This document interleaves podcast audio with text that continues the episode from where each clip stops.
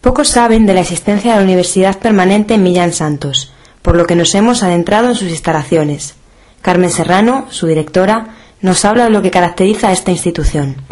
Tiene sobre todo como característica principal su carácter flexible, abierto eh, a todos los que tengan más de 40 años. La Universidad Permanente Millán Santos surge durante el curso 2000-2001 para dar la posibilidad de aprendizaje a aquellas personas que en ese momento no tenían acceso a la universidad. En esta institución, los alumnos pueden optar por diferentes ramas. Tenemos eh, dos eh, vías de acceso a la universidad permanente. Por una parte, tenemos una modalidad estructurada en cuatro cursos y una modalidad abierta y es que ellos pueden ir con los alumnos de los cursos arreglados de la Universidad de Valladolid a las asignaturas de libre. Aunque los alumnos se decanten en un primer momento por una modalidad, pueden decidir el cambio cuando lo deseen, aunque la mayoría optan por la modalidad estructurada, para así poder compartir experiencias con compañeros de distintas edades.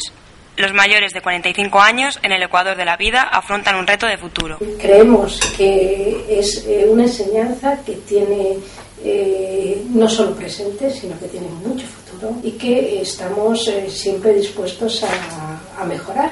Y de hecho creo que, poco a poco con nosotros estos procesos hemos ido creciendo positivamente.